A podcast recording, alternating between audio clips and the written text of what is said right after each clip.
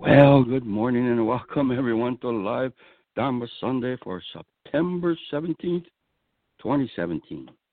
Koyo Kubose here. So very, very glad you joined us. Nice autumn morning, nice and cool when you go outside.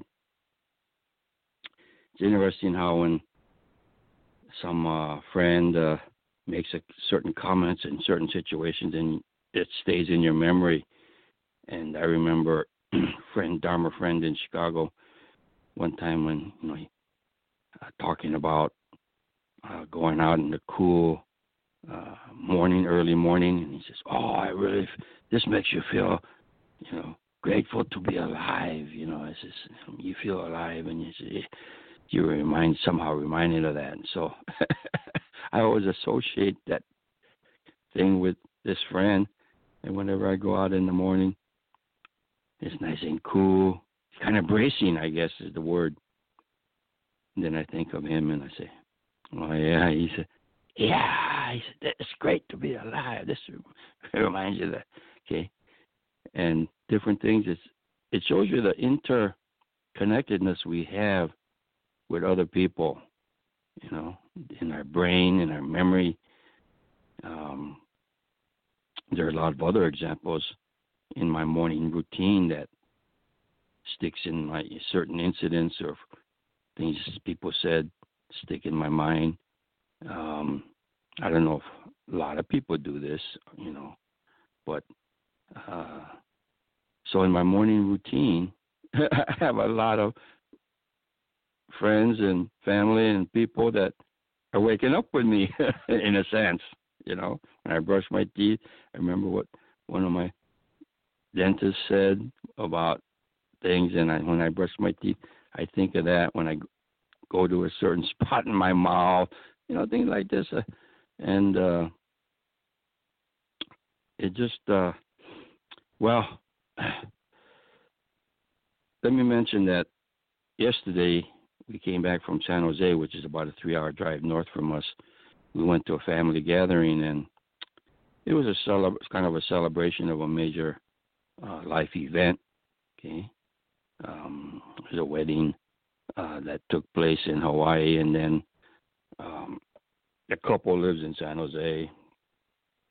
A family member, and uh, and since they got married in Hawaii, uh, you know, a very small, just a immediate family wedding on the beach. Then coming back, they we hosted uh, a luncheon celebration for their friends and for family members in the Bay Area. In the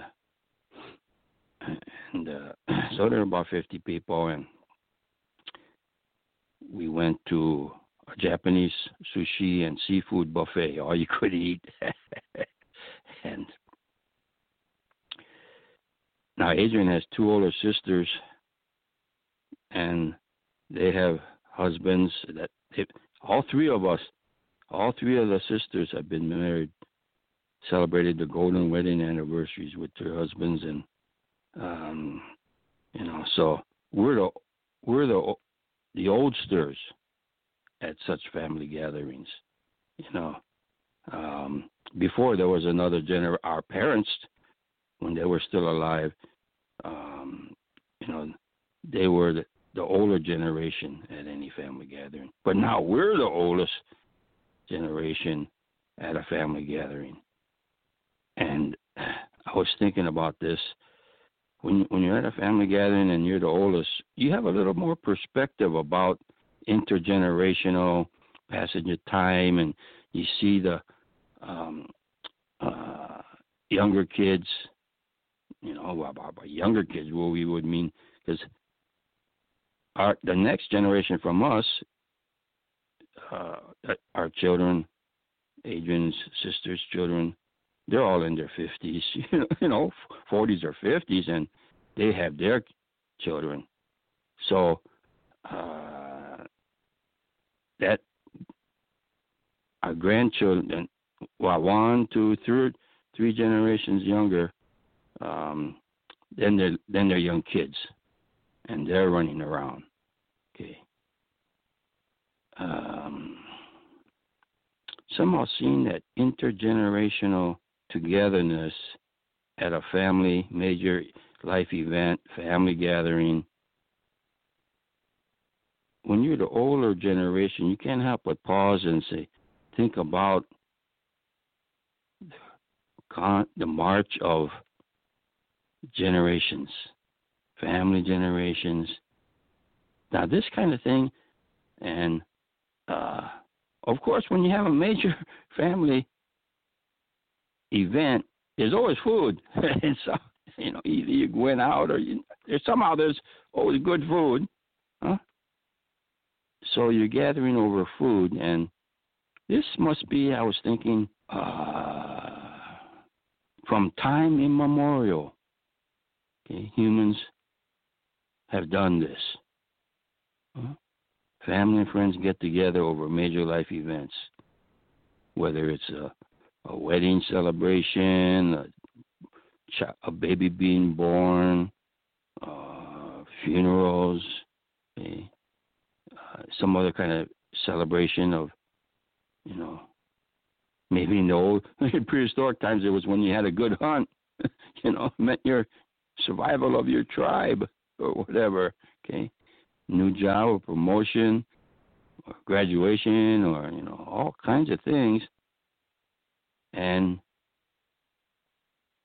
life is going on um, to appreciate the fact that you know we have been given life and we have this fellowship and we have food, where the food come from, uh, the fact that what you're doing is made possible by all the factors, causes, and conditions.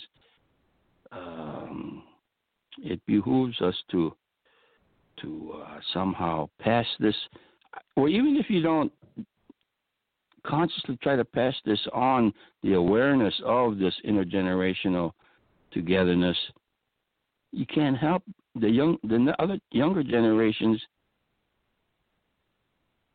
experienced it, live it, and then when they become the the older generation, huh? And of course, we're grateful that whoever's still with us, because you can't help but in that pause know that the prior generations that are no longer with us, but they're there at that event through us.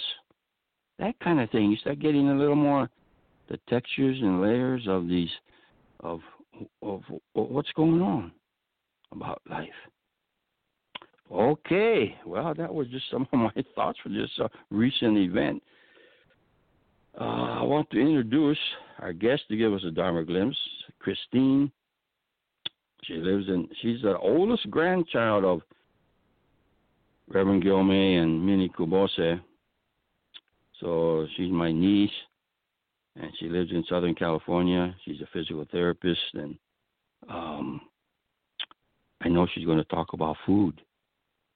Uh, so let's hear what Kristine has to say.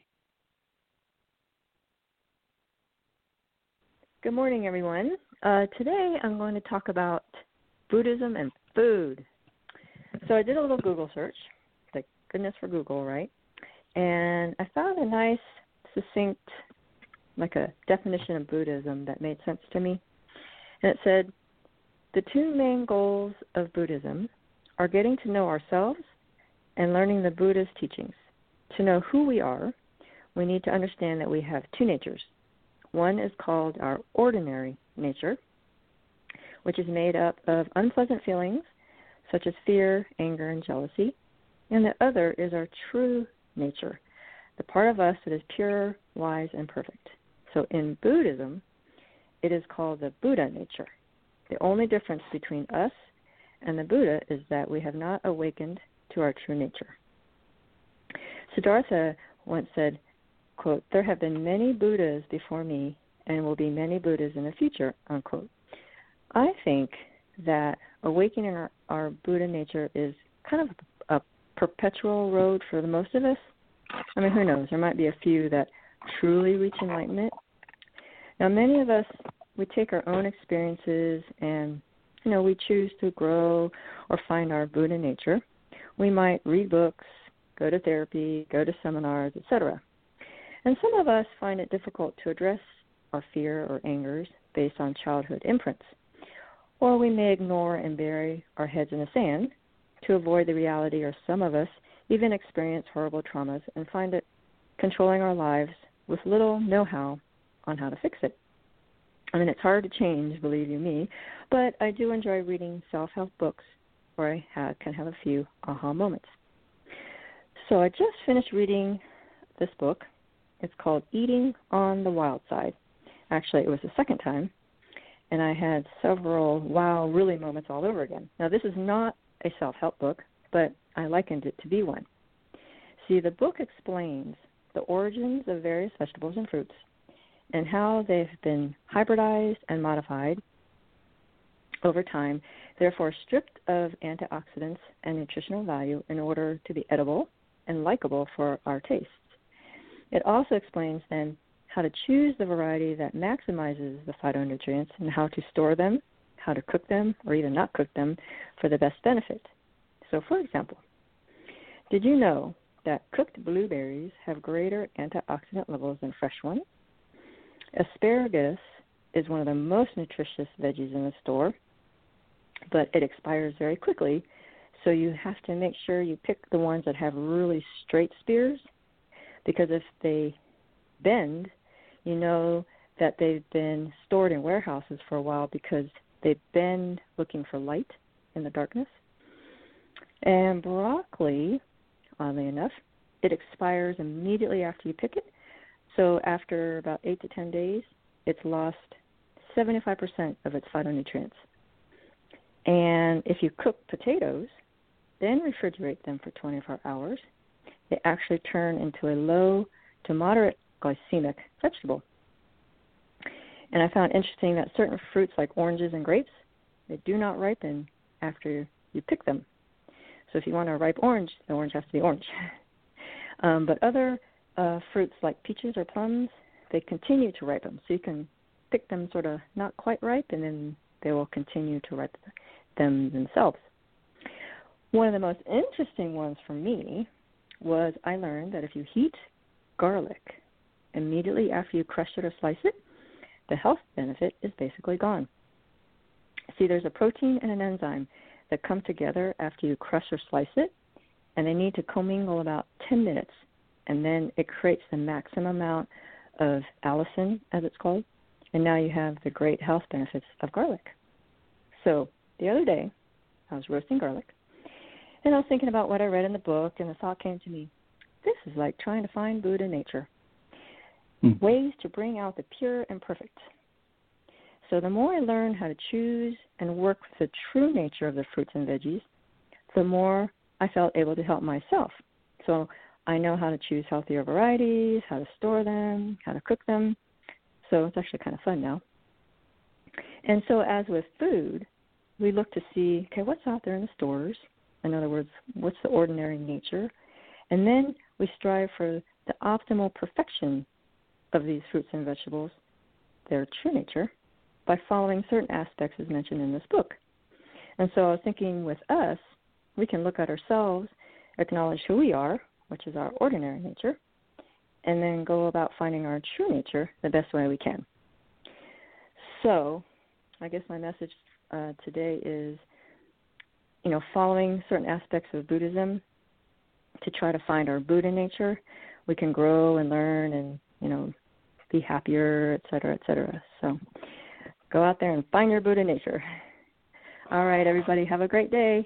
Bye. Thank you very much.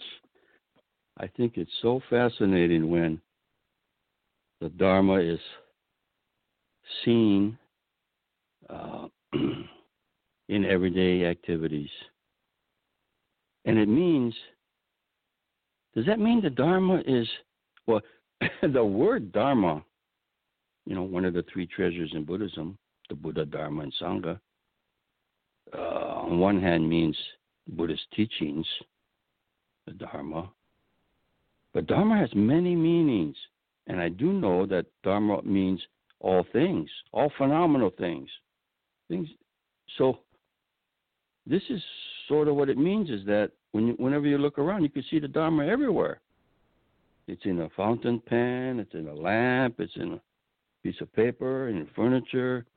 All things are Dharma. That's one meaning of it. Um, our Dharma, not necessarily the Dharma's in it, okay? but we have to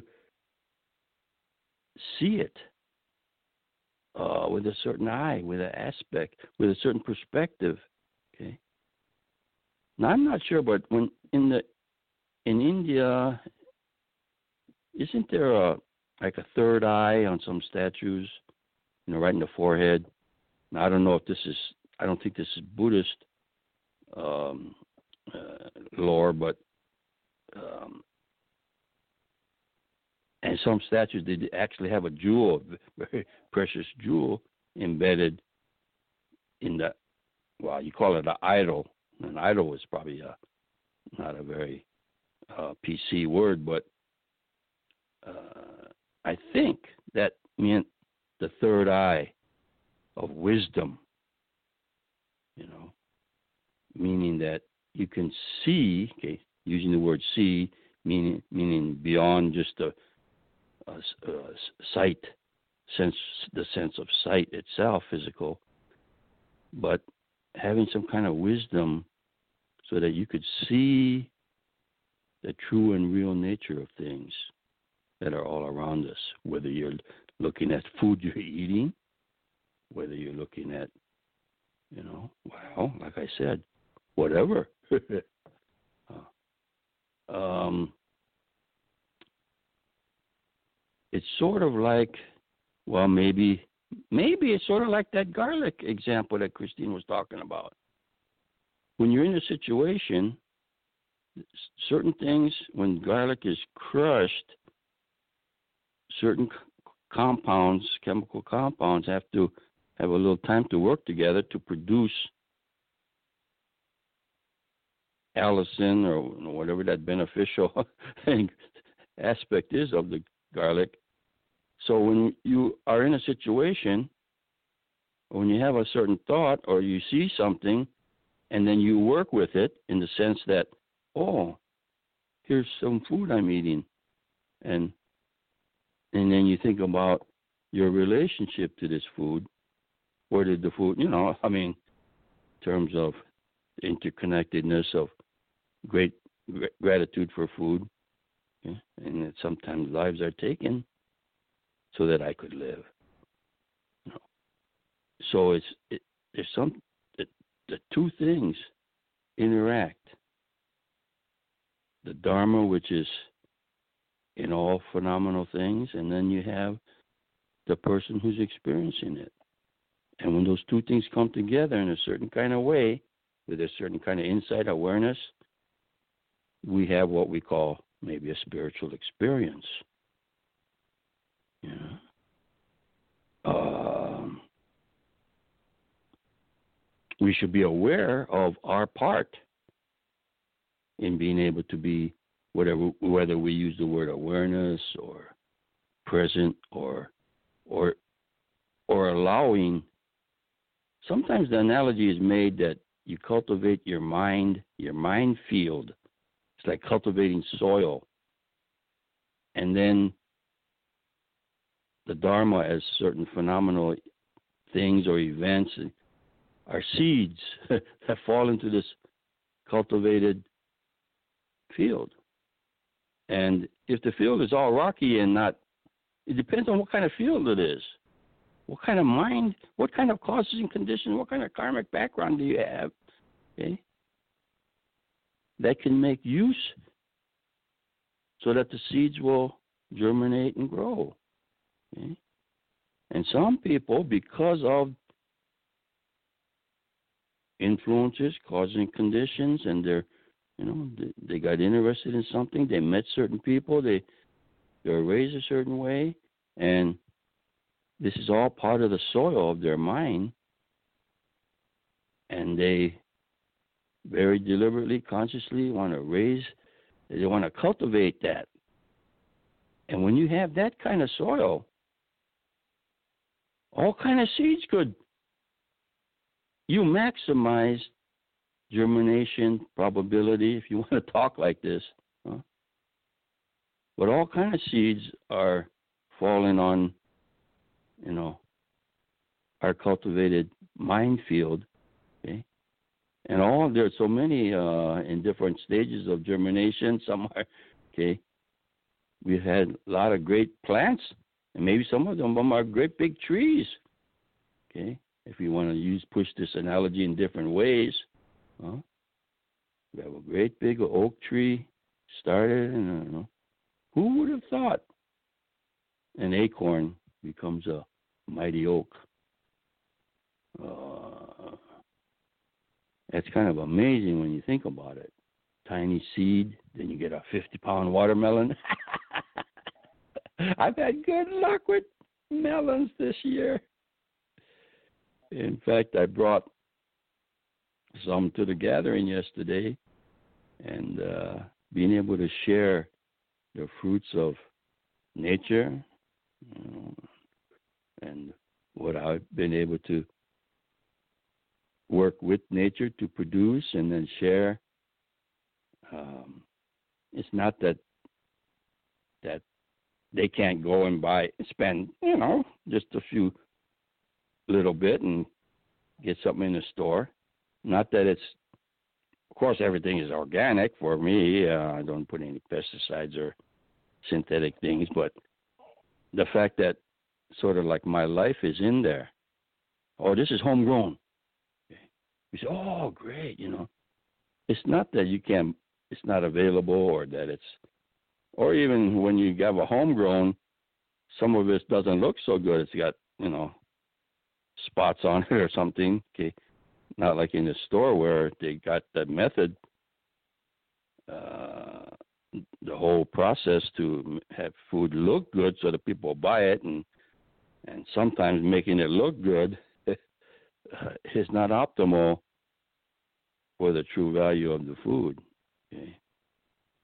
Uh, so when you say homegrown, that means oh, maybe it is better than store bought. But more than that, I think it's the sharing of of of of, of a person's life. Okay, that uh, that this came from how many days you had to go and water and and you know plant and take care of and so forth. It's all in there, so it has a special quality when someone says, "Well, this is a homegrown something," and you say, "Oh, okay." uh, it didn't cost anything that where you would pay for it in a store. Okay, buy the fertilizer, some kind of a maybe I've been using a fish, you know, and seaweed. These kind of uh, organic fertilizers, and uh, so you had to. I had to use a vehicle to go to the store to buy these, and you know, there's a whole industry that that, that supplies these, and when you start thinking about the causes and conditions of when you look at a melon, well, you you know that there's a lot there. Okay, the melon is sort of like the tip of an iceberg, and they say you know nine tenths is under the surface of the water, sort of like that. Uh, uh, we know we don't might not know the details because it's so complex interaction, big mass of all the causes and conditions. But we know that's true. That's real. Okay. In order for this melon to be here, okay, all kind of things. It, it, it's such a mystery that we we can't hardly conceptualize it. So what do we do? We eat the melon and say, ah, that's all for today's broadcast. Till next time, keep eating, and you have a wonderful day. Thank you.